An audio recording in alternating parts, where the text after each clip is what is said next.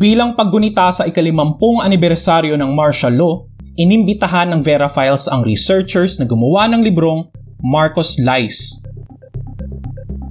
Magandang umaga sa ating lahat at lalo na dito sa ating mga pinagpipitagang bisita na bibigyan tayo ng background at isasalaysay ang kanilang karanasan sa paggawa ng isang napakahalagang libro ako po si Elma Sandoval, isang editor sa Vera Files. Kasama din si Ivel Santos.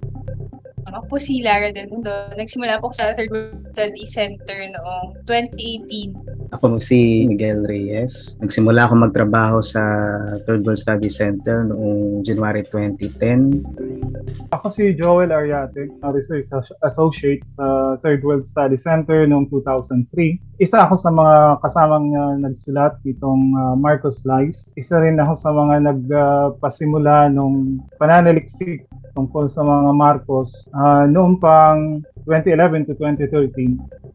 Ang uh, Third World Study Center mismo ay isang pagsisikap ng mga uh, faculty noon na makagawa, makagawa ng hawan kumbaga uh, para sa muling critical na pag-uusap para salungatin yung batas militar.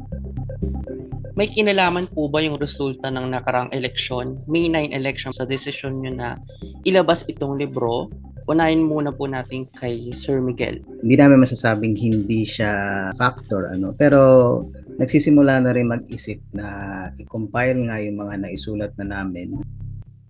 Kung hindi nanalo si Bongbong, nilalabas pa rin namin ito ano kasi paniguradong kung hindi siya nanalo ay hindi pa sila tapos. Magpapatuloy pa rin talaga yung pag-produce ng mga sinungalingan, ng propaganda in favor of the Marcoses tinarget nyo ba 2022 kasi 50 years? Opo. Actually, yung uh, September, kaya nag-launch ng September 23. Yun nga yung actual date ng implementation ng martial law.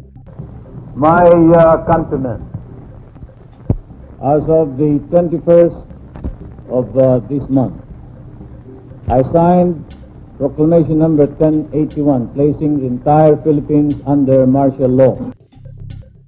Ilang taon kayo or buhay na ba kayo nung martial law when it was declared? Wala po sa aming buhay nung deklarasyon ng martial law. Pero ako po ay uh, pinanganak ng 1978. So, uh, nagkaisip akong si Marcos na ang presidente. Nung na- umalis na sila ay nagkaroon ng uh, pagpapakalimbang ng kampanya sa aming malit na bayan para bigyang hudyat na wala na si Marcos bakit dapat basahin ng mga Pilipino ang inyong libro? Ito ay kwento ng mga totoong tao na nagigipit sa kapangyarihan, mga gustong manatiling umupo sa kapangyarihan. Para siyang, ano, minsan parang Game of Thrones for me. Makikita mo itong mga Marcos ay may particular silang talent sa pag-self-fictionalize o paggawa ng mga um, hindi totoong kwento tungkol sa kanilang mga sarili. Ngayon naman si Miguel. Kung wala sila sa kapangyarihan at uh, babasahin mo na lang yung kanilang uh, mga kasinungalingan, yung kanilang uh, rise and fall, ano, uh, magiging uh, engaging nga siya na babasahin na parang uh, malapit nga dun sa fiction. Ano? Problema nga ay uh, nakatulong itong mga kasinungalingan na ito uh, para nga sila ay manatili sa kapangyarihan at may kita dito sa libro na ito kung interesado nga rin kung paano nila nagawa ito. Pananatili nila sa sa public consciousness sa relevance hanggang makabalik nga sa kapangyarihan. Dugtong ko lang, Sir Joel, kasi nabanggit nyo rin sa intro nyo ng libro, tinalakay nyo rin hindi lang yung mismong kasinungalingan, pero kung paano ito pinakalat ng mga Marcos, sin-sino yung mga taong yun, and why did they remain silent despite knowing the truth about the Marcoses? Ang isa sa mga kumbaga paborito ay ang uh, uh, kwento namin tungkol sa gaano ba kahuwad yung mga claim ni Marcos, I mean ni Bongbong, tungkol sa kung ano ang natapos na at ganoon din si Amy. Kasi dito makikita mo kung paano yung buong institusyon, yung aparatos ng gobyerno ay ginamit ano at kung paano yung mga nasa posisyon, yung mga kinikilala nating intelektual sa ngayon ay nanahimik tungkol dito. Itong issue, kung nakatapos nga ba si Amy sa College of Law, alam mo kung sino ang unang-unang dapat nagsalita at nagsabing hindi siya nakakuha ng kahit anumang uh, degree? Ang UP President, si Danilo Concepcion, dahil si Danilo Concepcion ay kaklase ni Amy Marcos doon sa, sa, sa panahong yun. Nagsalita ba siya? May narinig ba tayo kahit ano mula sa kanya? Hindi. Sa halip, ang ginawa ni Danilo Concepcion ay sumama nung uh, I think 2018-2019 na Christmas get-together ng kabataang barangay sa loob mismo ng UP. Ang universidad na isang buong generasyon ang inalay ano, para labanan yung diktadura ni Marcos. At napakarami pang kaklase si Jaime Marcos doon sa klase na yon na sumali doon sa stage recognition rights nila noon.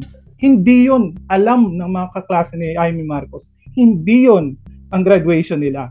Pero pumunta sila sa Meralco Theater, nag-stage ng graduation para kay Amy. Nilagyan si Amy ng, ng medal for cum laude or whatever. Na wala lahat basihan. Eh, ang punot dulo, hindi naman siya nagsumite ng kahit anong credential para sabihin may undergrad degree siya. Pinapasok lang siya. Pinatuloy ng dekano noon sa College of Law. Hinayaang magnaknak yung kasinungalingan mula noong 1978 hanggang sa ngayon. Did you make a mistake on the academic records? You know, some have said you intentionally lied. I've answered it a gazillion Yeah. times. Uh, as far as I know, eto yung ginawa ko. Uh, marami akong kaklase sa UP College of Law. Ang pagkaintindi namin, nag-graduate kami. pagdating naman kay Bongbong, isipin mo, yung ating foreign affairs, yun yung nangalaga sa kanya, yun yung nagmamanage kung paano i-spin yung kanyang kawalan ng degree. Yun yung nakipag-negotiate sa Oxford kung ano ang posible. Naging personal nilang, uh, kumbaga extension, naging kasambahay nila tayo. No? Naging kasambahay yung gobyerno. Mochacho kung ituring ng mga Marcos ang buong burokrasya na kinakailangan nandyan para pagsilbihan kung ano ang gusto nila. Nasa um, website daw po ninyo na kayo nagtapos. Oxford. Sa Oxford. Nung i-check daw ho, eh, wala, wala daw ho kayong natapos na kurso doon. Hindi kasi, hindi ko masagot kagad dahil lahat ng papeles ko, lahat ng mga certificate ko, lahat ay nawala sa palasyo nung 86 na iwan doon. Tumatawag ako sa Oxford, sabi ko padala ninyo ako ng kopya. Sabi na hindi ka na namin hindi ka namin kilala eh, nasa telepono ko lang. Kailangan ikaw pumunta rito. Tumakbo ako sa sa England. At yun, ang ginawa ko, wala pang kalahating oras binigay na sa akin. Yun, ipinost ko na ngayon sa sa aking website. Pero meron ding dapat nagsalita noon pa na nanatiling nanahimik kasi nandyan din sila sa posisyon ng, ng kapangyarihan. Ano. Ito ba ang klase ng mga leader at pinunong nagkaroon tayo noon at ginusto ulit natin ngayon? Ano problema sa atin? Si Sir Miguel po baka may gustong maidagdag. yung sinulat namin ng isang chapter dyan tungkol sa PGH, ano? Na parang napakagandang bagay, ah, may bubuhos na pera para mapaganda yung Philippine General Hospital. Pero kung titignan yung mga natignan namin mga sources kung anong loans yung kinuha ano yung sa SSS may claim na kukuha ng porsyento ng parang ah, rentals mula dun sa property ng LRT na hindi naman dun napunta sa PGH. Tapos may mga dokumento nagpapakita na naman problema actually yung mga head ng ah, PGH kunwari uutang tayo ng ganito kalaki sa SSS paano natin babayaran? Kasi parang ganun yung approach nila minsan ano? Gagawa tayo ng malaking announcement gagawa tayo ng malaking proyekto ah hahanap tayo ng pera bahala na yung ating mga subordinate kung paano nila ayusin Sa pakikinig sa iyo, Joel, ano, yung ramdam na ramdam mo yung, yung galit. Sa pagsusulat nyo ba, ganun ba yung naramdaman nyo?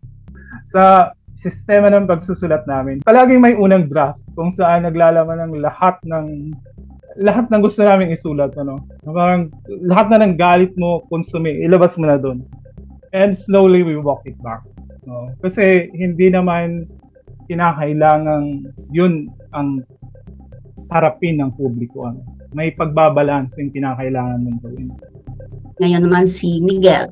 minsan ang alam namin kasi nungalingan ito ang hindi lang namin alam ay yung extent ano gaano ito ka hindi totoo ano gaano ito ka invento talagang di mo alam kung pinaniniwalaan ba talaga nila yung sinasabi nila o ganun lang talaga sila kagaling magsinungaling minsan ang initial reaction talaga ay galit ano. Lalo na kung may malinaw na may public resources na nasayang na alam mong pwede sanang gamitin sa ibang mas kapakipakinabang na bagay. Lalo na kung parang for self glorification lang yung gi- ginamit ano. Anong myth siguro yung pinaka nahirapan kayo mag-research? Siguro yung Masagana 99 dahil lang sa dami rin ng naisulat. At medyo komplikado talaga siyang subject ano. Una, kailangan mong iset ano yung basihan mo para sabihin ito ay successful o hindi. Kasi ang i-insist nga ng mga pro ah, Marcos, ni Ivy Marcos, ng mga kahit mga taong na involved dun sa Masagana 99, ilan sa kanila sasabihin successful kasi na-attain yung goal na tumaas yung rice production or limitado talaga yung na-export natin. Ano? Isinusulong ng Bansang Busog ang Mamamayan o BBM Movement na maibalik ang programang Masagana 99 na ipinatupad noong administrasyon ni dating Pangulong Ferdinand Marcos Sr. Una, dahil nga ba talaga sa Masagana 99? Dahil ba talaga dun sa paggamit ng particular na rice varieties na yon or yung ah, ah, fertilizer na iyon, yung technology na iyon, yun ba talaga yung dahilan kung bakit tumaas yung rice production? Yun yung isa rin gusto namin sana makita sa libro ano sa pagtalakay nga ng mga ganong programa yung mga Masagana 99 itong pag-rehabilitate ng PGH itong Kadiwa Nutriban yung mga subsidy mga ganyan talaga bang maganda yung naidulot nila noon at maganda bang i-revive sila ngayon kasi parang ganun talaga yung gusto nilang gawin eh sana nga kung makita dito sa mga naisulat na produkto ng aming pananaliksik hindi talaga eh. Nung hinahanda namin yung libro, binasa namin at, at sinuri ulit yung mga dokumento, yung article mismo. Isa sa mga pinakabunuhusan ng, kumbaga, lakas talaga at talino, ayun nga, na ihanda footnote per footnote yung lahat ng pinanggalingan yung sinabi namin na para banggain mo yung kasinungalingan ng mga Marcos. Kinakailangan ilatag mo talaga ng napakalinaw. Ito ang totoo, ito yung hindi. Pagkatapos nyong makasalaksik, tas maisulat nyo na, tas babalikan nyo, anong pakiramdam? I think yung pagkaramdam ng galit at frustration ay nandyan at uh, kinakailangan mapanatili eh. Pero yun nga, na-realize din namin na dapat lagpas pa sa moral outrage ang meron, na hindi ka lang nagagalit, na hindi ka lang nakukonsumi, na dapat kang matuto, na dapat mong balikan yung kasaysayan na ito. Kung hindi ka man galing sa panahon na yun, eh dapat mas matuto ka pa sa kung sino ang mga taong ito. Instead na yun nga, mag-fulminate against the Marcoses that will never give you a second sa kanilang time of day. Hindi sila maharap ano, at nakikipagkompronta. O, kaya sila ay well-mannered. So, yung kanilang pag-iwas sa katotohanan para mapanatili yung kasinungalingan ay isang kasinungalingan din. Saping-saping kasinungalingan ang, mer- na, ang meron tayo. So kung hindi ka magagalit doon, ano na lamang? Siguro sa pamamagitan ng librong ito, sa pamamagitan ng mga sinulat at isusulat pa namin para sa Vera Files, ah, patuloy naming i- i- ilalantad yung kanilang mga kasinungalingan. Yung kumbaga, kung hindi man kasinungalingan, yung pagiging plastic, ano, yung hypocrisy ng mga Marcos na magsabi ng mga partikular na bagay na minsan hindi nila pinaniwalaan or pinangatawanan.